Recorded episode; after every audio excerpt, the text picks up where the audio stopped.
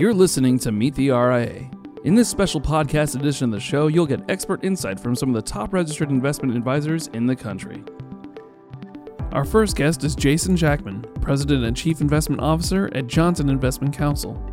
Next, you'll hear from Julie Andrews, Senior Director and Senior Wealth Advisor at Mercer Advisors. And finally, Joe McCaffrey, Chief Investment Officer at Salem Investment Counselors. Here's your host, Jenna Dagenhart. Have a special RIA roundtable reflecting on the first half of the year, ESG, technology, M&A, and a host of other industry trends. Everyone, great to have you here. And I want to start with inflation. We've been hearing a lot about inflation, including today at this summit. How high will it go and how long will it stay and why? What's the impact on financial assets? Really been a focal point of the markets this year uh, with, with really a dislocation between demand coming online very quickly, but production taking some time to come on online as quickly. So you have a little bit of a mismatch here between demand and production. So we're of the mindset similar to the Fed that we believe the uh, inflationary pressures right now will be transitory and they'll eventually ebb and flow and and we'll we'll see some of those dis- disinflationary forces kick in. Uh, low population growth, demographic trends of an aging population, and debt levels kind of temper long-term inflationary trends. So we think it'll roll over and and not be as big of a focal point for the Fed and and the markets over time. And Jason, I would just agree with that completely. I, you know, the transitory versus permanent, we're on the transitory side of that as well. And you know, it's tough on the bond market initially, but I think moving forward, just maintaining that diversified portfolio is is really our our mantra always with clients. Yeah, I would agree with Jason and Julie there. I, I think that uh, you know, inflation is, is very difficult to to understand. Uh, we had a lot of client questions about is it here, and we know now that it's here. And so now the question is, how long will it stay, and how high will it go? Uh, it's really hard to answer that question. And so uh, Julie nailed it. You have to stay diversified. Uh, you want to be uh, tethered to some um, cyclical companies in your portfolio, but at the same time, you want to make sure you have some defensive companies. And so, uh, as always, you know, diversification is perhaps the only free lunch in investing. And so, you want to make sure you're you're having that lunch now that we do have inflation rearing its head and uh, not quite certain how long it'll stay. One thing to keep an eye on too is just wage inflation. Uh, that that's a one indicator. Really keep an eye on and when this could transition from transitory to more permanent. So you have some anecdotal stories right now, some of which are pretty scary about signing bonuses and wage increases to keep employees. But we think when the labor market comes fully back online, you won't see that really carry through in a, in a pervasive way. But that's that's one indicator we're really keeping a mindset on to know whether we need to build in more inflationary protection into the portfolios. Yeah, that's a great point. And another common debate we're hearing is that, you know, value versus growth. Is this the right way to frame investment opportunities, or are there others that may be better? Uh, yeah, I'll just say on the value versus growth front, I mean, we have seen obviously growth has had its day for a long time. Historically, actually, uh, most people would be surprised that value values actually uh, outperformed over long periods of time, but that has not been the case recently. Um, you know, we also look at other things. We look at small companies versus large companies, domestic versus foreign. That goes back to my original comment about being fully diversified. We started seeing a rotation into value stocks earlier this year that has seemed to fade back a bit. So again, um, you know, it may seem like a broken record on this roundtable, but if you maintain that diversified portfolio, I think that that's the really the best the best approach. But there are a lot of other uh, ways, and you guys are both CIOs, you know, to look at portfolios and kind of break them down in different ways. Yeah, I would just add, you know, there's there's a lot of different ways to frame uh, your investment lens, and it's it's one of the most critical decisions you'll make uh, as an investor.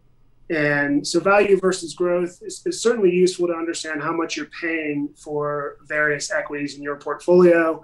Um, there are other ways to understand, uh, you know, what are the, the broad secular forces at work what are the disruptive, uh, innovative technologies that may change certain industries, that may change consumer behavior. And uh, so you know, we, we'd like to take a thematic approach at Salem Investment Counselors where we're trying to identify those themes that are investable over long periods of time that, to Julie's point, are still diversified across company size, across geography. um, across different industries. So, so themes that cut across sectors that might persist uh, for some time that are that are appropriate for the long-term investor. I think, given how long growth has outperformed as well, you're tempted to say this time is different and there won't be a reversion of the mean of the growth value valuation disparities. And we really just see that in extreme. It really hasn't been this extreme since uh, the late 90s, early 2000s with the tech bubble. Um, so, uh, to Julie's point, don't know. We, have seen some transition into value uh, late last year into this year. Don't know if that's going to continue in full force this year, but eventually it will. Uh, we feel pretty confident that there'll be a period of value leadership for a period of time over the next five to 10 years. Whether it happens in the next quarter or two is, is very difficult to predict. Mm-hmm.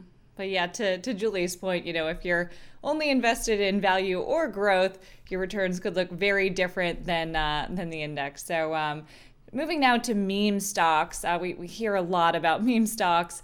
Uh, how have they impacted the market and your investment strategy, if at all? Hasn't influenced our philosophy at all. We're a quality investor and and and focus on on quality investments. So these stocks tend to be uh, pretty volatile in terms of of earnings or or even viability of a of a business model right now. Uh, eventually, fundamentals win the day uh, in our mind, and you can see momentum carry a stock for a period of time. Some herd, herd mentality, some fear of missing out mentality. Uh, but eventually, fundamentals win in the long term, and and um, hopefully that doesn't cost some of these small investors too much of their money to learn that lesson eventually. Uh, but but it will happen. Short squeezes uh, work through the you know relatively quickly, so we expect uh, fundamentals to win the day. I, I think of AMC as an example. Market cap of AMC was 800 million uh, pre-COVID, pre-pandemic. It's over 30 billion today. So I, I, think we could all agree that fundamentals of AMC are a little worse today than they were pre-COVID. Uh, so a lot of momentum behind these stocks that will eventually reverse itself.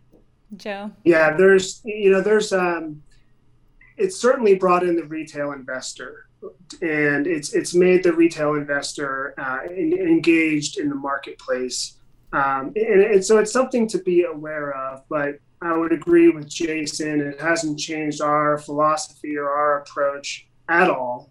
Um, you know, we are dyed in the wool fundamental investors that we're, you know, we're looking at balance sheets, we're looking at uh, earnings track records, and, and we're looking, at companies that uh, have strong corporate governance. And, and, those things really will not change uh, just because we have an environment here where you have some dislocations in the market uh, you have, uh, you know, it, it, momentum shifts, herd mentality that are that are really taking over for certain stocks.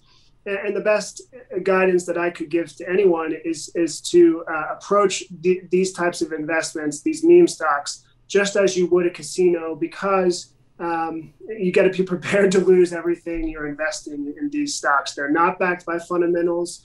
Um, uh, the management uh, is it, for many of these companies is changing.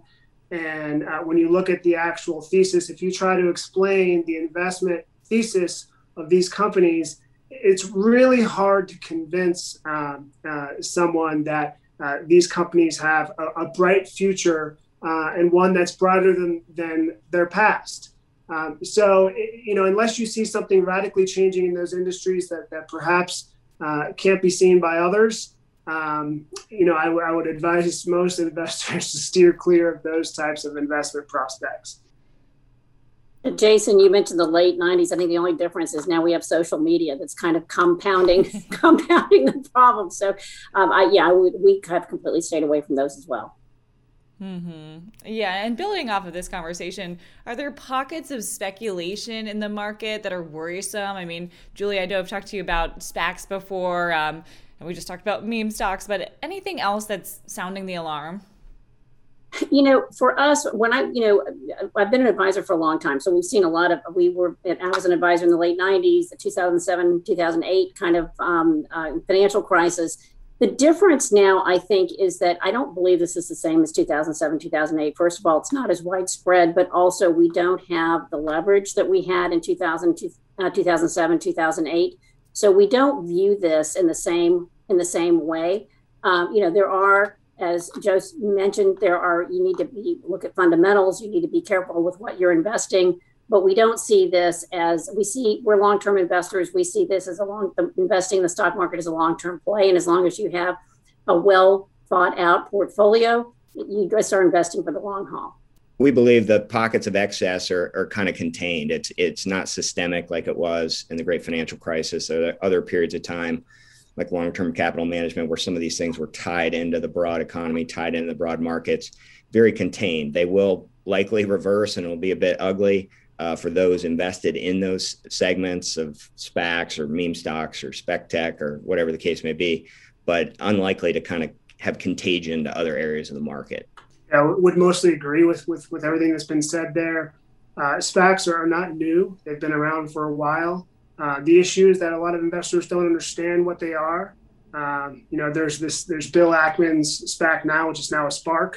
Uh, and so, you know, for, for many of these uh, investors who are getting into these investments, they can be difficult to understand. Uh, there's a stepwise process for investing in these sorts of entities, and so there's some concern there that you know, again, that these are these are complex investments and, and they're not appropriate for everyone. Um, but I, I, believe that that pockets of speculation are always going to exist in markets. It's the market's job to shake those out and it's it's really our jobs um, as RIAs to, to, to, be prudent about investing in those versus not. Mm-hmm. And what does the unprecedented fiscal and monetary stimulus that we've seen mean for future market returns? Well, it's had a direct impact on asset prices. I mean, we had the sh- shortest correction and recovery of all time in the market, um, accompanied by the shortest uh, recession uh, most likely when it's dated here as well. So it, it, had the impact of kind of just hitting the market and hitting the economy in a, in a quick way to reverse and normalize things very quickly. But it's created a lot of excess liquidity that's finding its way into asset prices and making valuations uh, quite expensive. So uh, again, we've talked about diversified portfolios here in here a bit, but we just want to make sure we have uh, broad allocation to safe asset classes as well. Uh, even fixed income, the much maligned fixed income market can serve a role in here when the markets is elevated to this level uh, and unlikely to see the Fed raising rates for some time based on some of that inflation commentary that we've already talked about. You know, the only thing I would add to that is on the uh, fiscal stimulus side, I think when we have this much fiscal stimulus, you've got to expect tax increases. That's just, that will happen. Um, now, does that mean you should do anything different with your portfolio? Uh, no, I not necessarily. So but I, I, think that as as advisors, we have prepared our clients to expect that you're going to see tax increases moving forward. And if there's something we need to do with the portfolio, we certainly will do that, realizing gains at a lower rate or whatever it might be. But you have to anticipate that moving forward. Yeah, it, it's um, you know, it's it's. I've heard you know many, some investors describe this market as a convictionless market with, and, and so without the Fed's intervention and without this unprecedented fiscal stimulus where would the market be and where would it be going is a question. Uh, but you know what to do about it is the, really the important question, and you have to stay invested. You have to stay diversified. Uh, you know, uh, Julie's right. This fiscal stimulus will soon turn into a fiscal drag. Uh, the stimulus will end. The taxes will increase, and so uh, you, you need to be prepared for that. So it's it's certainly um, provided some cushion for the markets now, and will continue. I mean, there's the money supply is so high. Uh, there's just a lot of money chasing a lot of different assets, um, and, and, I think that will provide a bid for equities, uh, especially with interest rates where they are now, continuing to stay low for at least the foreseeable near future. Um, but beyond, you know, 22, 23, and beyond, that's an open question and we didn't mention stimulus in the first question about inflation, but should have. I mean, certainly something impacting that transitory pressure on inflation right now. But on the other side of that, uh, as, as, Joe mentioned, uh, a disinflationary impact of kind of a fiscal drag uh, going forward as we reverse some of this and maybe pay for it with taxes. Mm-hmm. And before we move on to RIA industry trends, I want to talk about how low interest rates are one of the many factors fueling the housing market. I mean, home prices have been on fire across the country. Are you getting a lot of questions from clients about this? About low interest rates and and uh, even the negative return of bonds so far this year. You often see uh, we had a pretty sharp adjustment um, in in fixed income in the first quarter. It's really been quite flat since, or even uh, rates down a little bit since then. And the income of bonds will will eat into that negative price impulse of the first quarter over the over the coming quarters. Um, but with with a Fed likely on hold, when you think about Fed policy and what the Fed signaled here uh, recently in terms of recognizing some of the inflationary pressure and what it might mean for policy, they're likely to announce a tapering of quantitative easing here late summer, early fall, but that will set the stage for likely a year, uh, maybe even more of quantitative tapering.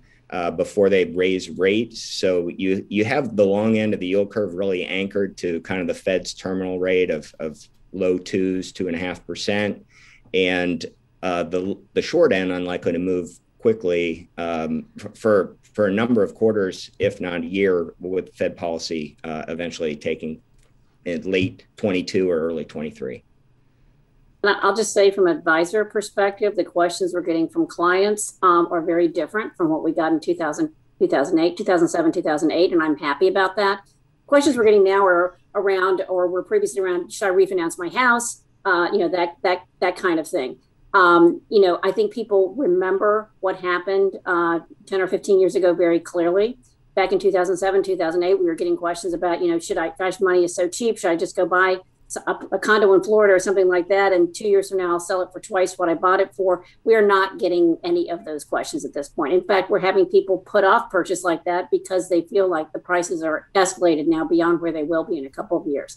So I think that people learned lessons back in 2007, 2008, and even though money is still cheap, they're making much better financial decisions around that. Yeah, the, the housing market is, is certainly uh, booming, and uh, you know, uh, certainly supply is having a hard time keeping up with demand. I think a lot of the questions that we're receiving is, um, you know, just frustration related that uh, folks are being outbid in certain markets for houses, and um, it, it's just in, in, some pockets of the country, it really has gotten um, gotten pretty crazy. Uh, but but I would agree. You know, a lot of folks are refinancing. A lot of our clients are, are trying to refinance and making the smart decision to refinance from what you know historic re- relatively were already historically low interest rates down to even lower uh, interest rates, which is great. It's it's um, a great opportunity for a lot of folks.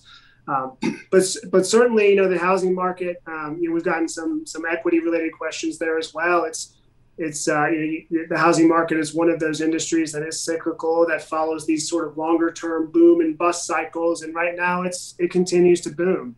Uh, so certainly a lot, a lot, of opportunity there in, in, in the equities.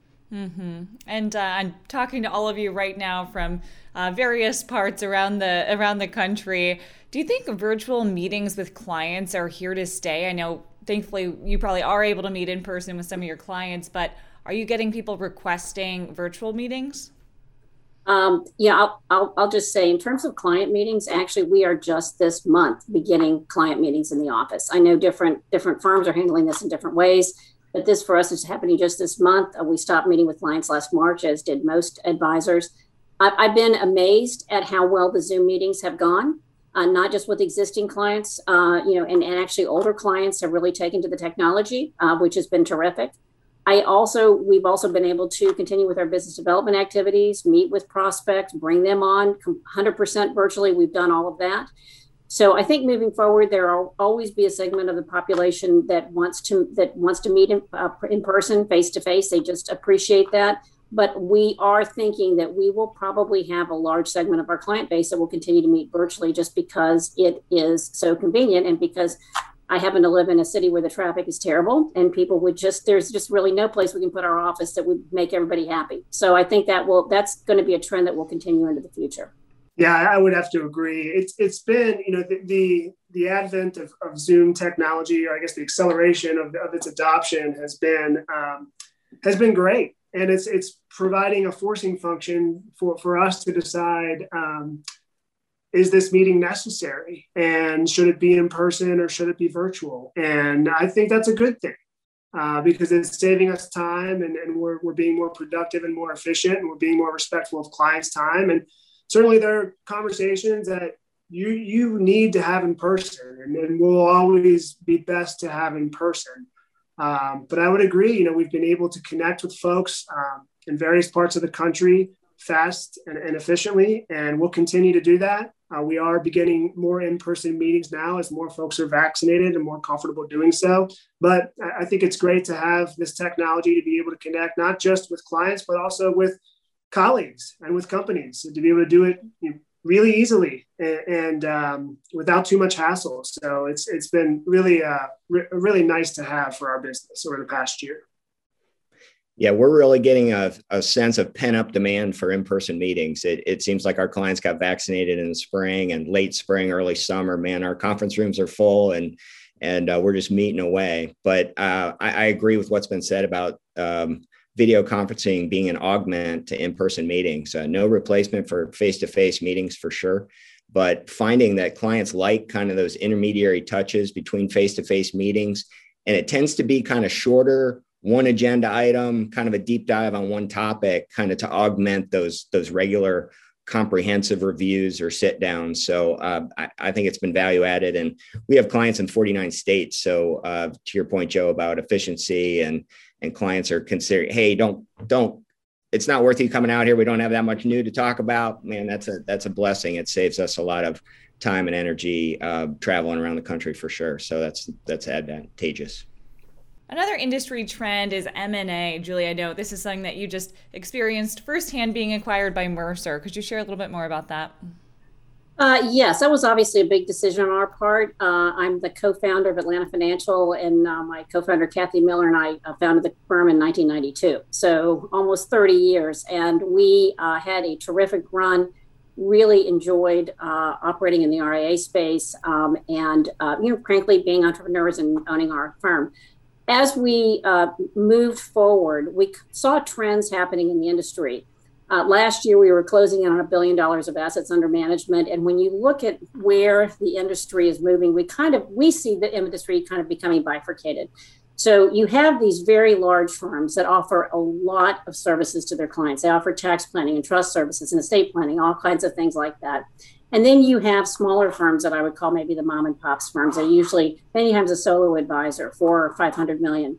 If you're in that middle space, um, and you guys are both CIOs, so your firms have been through this, uh, to get over that hump, you need to make some significant investments if you want to be able to offer all the services that the larger firms are offering. So you need a CIO, you need a CEO, you probably need a chief marketing officer or something like that. So there's a huge capital investment. So you can do that on your own and build that, which we had done for uh, 20 years, 30 years actually. Or you can merge with a with a larger firm that already has all those things in place. So that was the option that we decided to follow, um, and we've been very happy with that decision.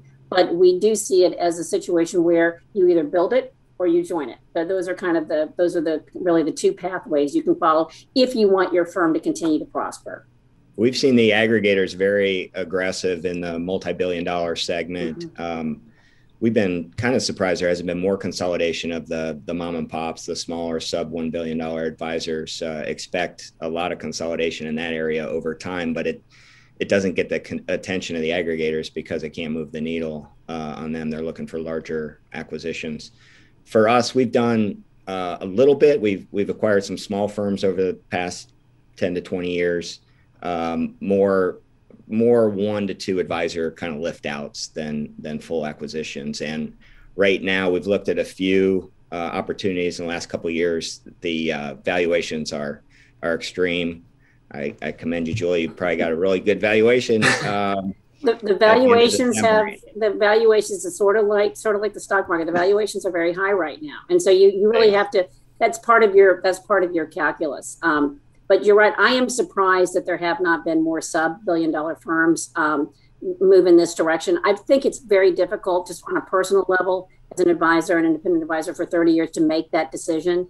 Um, but you really have to think about what's going to be best for your clients, what's going to be best for your staff, your younger advisors, that kind of thing, and decide are you, you know, how are you going to best accomplish all those objectives. I think, and I think you'll see more of this in the coming months and years. I would agree. There's been a spate of, of recent interest. Uh, uh, you know, our firm at Salem is we manage about 2.3 billion in assets. And so we've had conversations with with larger groups. We've had conversations to Jason's point uh, with sort of the one to two advisor lift. That's something that we've uh, been considering uh, quite often over the, over the past few years. I would say it's picked up uh, a little bit recently, but it, but you're right. It's a really tough decision, and it takes a lot of conversations. It takes a lot of consideration. I think it does come back to who you're ser- who are you serving, and how do you serve them best uh, who are your clients and do you have the technological uh, apparatus to serve them um, if you you know if you are content at reaching a certain assets under management threshold great but if you want to go beyond that you're going to need greater technologies you're you're going to need greater human capital um, greater expertise and so um, it's a really tough question sort of a, an existential question that i think a lot of rias face right now is just you know what to do. I do think it comes down to you, you know you, you need to build it, and that's going to take a long time. It's going to take a lot of effort, or you need to join it, and that of course um, in some ways is a tougher question because you're talking about uh, you know joining a new culture and, and, and really changing a lot, not only with the way that you work and interact with your colleagues, but with how your clients are served. And as we wrap up this panel discussion, I want to end on two other trends technology and ESG investing. Let's start with ESG. It's been around for a while, but we've really seen tremendous growth. Uh, what's changed, and how are you prioritizing it with your investment committees? It's always been a, a, a criteria, a criteria that we use um, as we're vetting companies. Uh, you know, ESG. It's important to understand what ESG means because uh, in many ways, ESG, if you look at a lot of the ESG ETFs or a lot of the investment vehicles that exist, um, you'll see companies like Microsoft in there, companies that you wouldn't normally think of as an ESG type of firm, but in many ways do fit the criteria of having good, uh, you know, corporate governance. Uh, they're doing a lot of social good, um, you know, doing a lot of environmental good, you know, mitigating their environmental impact.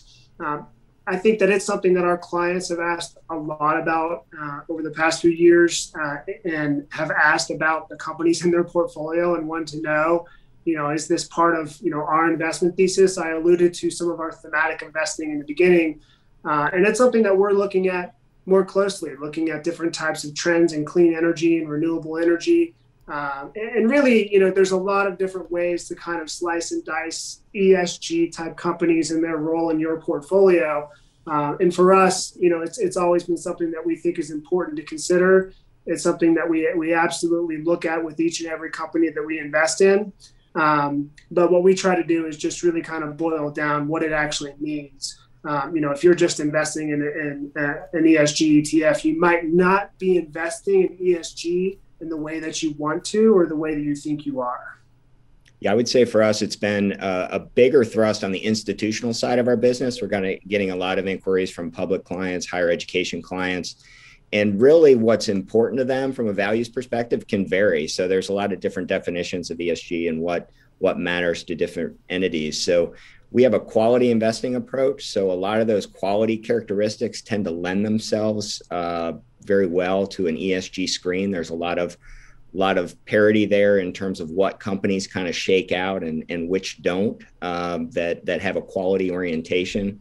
So by doing that, we can we can take the values of the entity or the the nonprofit that's looking to engage with us, uh, apply their value system to our our approach, and and determine whether or not we can provide that customized solution for them. Uh, oftentimes, we finally can because of our orientation to quality. I'll, I'll just say from a client standpoint, clients are asking, individual clients are asking much more for these kinds of investments. And to your point, Jason, uh, many times when you look at this, companies, that when you use that quality screen, those are the companies that pop up anyway. There's some anecdotal evidence that actually these ESG strategies actually outperform, but that really maybe doesn't have to do with the fact that they're ESG. It just has to do with the fact that they're high quality companies and they're and they're uh, performing well and doing doing what they should be doing as corporate citizens. Mm-hmm. And how about technology? How has technology impacted the way that you invest and manage clients? Not much in terms of the investment approach. It just it, it, adds access to more and more information. There's there's more information than you could ever want on on uh, any company or investment. So screening that out, filtering that out, and and allowing our analysts to to have the data they need to make the best investment decisions possible is is paramount. But in our mind, there's no replacement for that relationship of, of trust and counsel and expertise with with an advisor. We call them portfolio managers that work with clients um, but technology is an augmentation to that relationship. So whether it's a client portal or, or a way to exchange documents securely via a digital vault, um, that kind of augments that personal relationship. And um, we're investing as aggressively in kind of behind the scenes technology uh, to make sure we're as efficient as we can be in the organization so that our people have more and more time and are freed up from a productivity perspective to spend more time with clients. That that's equally important in our mind. And, and, we've done a lot of that as well. So a couple of things that we've automated our scheduling process. A client can go online, they can see what my schedule looks like, they can schedule. We don't have to have somebody doing that for us. And clients love that. They can do it at 10 o'clock at night. They don't have to do it between nine and five. Um, we've done things like uh, targeting our communications so that if something comes up and we know what particular group of clients is, is interested in that particular topic, we can push it out really quickly just to that group of clients. So those kinds of things really allow our staff to be very efficient and allow us, I think, to provide a much better client experience. Oh, sorry, really quickly, I, would just say that we've, you know, invested in, in new reporting capabilities and portfolio management capabilities, and, and it's just saved us a ton of time and enabled us to um, sort of graduate to the problem that Jason talked about, which is having uh, too much information to make, uh, you know, investment decisions and, and, sort of that analysis paralysis um, uh, issue, uh, which, which of course is a good problem to have. It's always good to have uh, good data and good information, but figuring out what to do with it, we have more time for that. Um, now we've invested a little bit more in our reporting and, and, and client interface capabilities. Yeah, a good problem to have, but nevertheless a problem, which is why you, you need technology sometimes. Well, everyone, thank you so much for joining us. Really appreciate it. Thank you. Thank you. Thank you. Thank you for tuning in to Meet the RIA. Be sure to visit assettv.com, your source for financial news and information, and to check out our other additional episodes of Meet the RIA.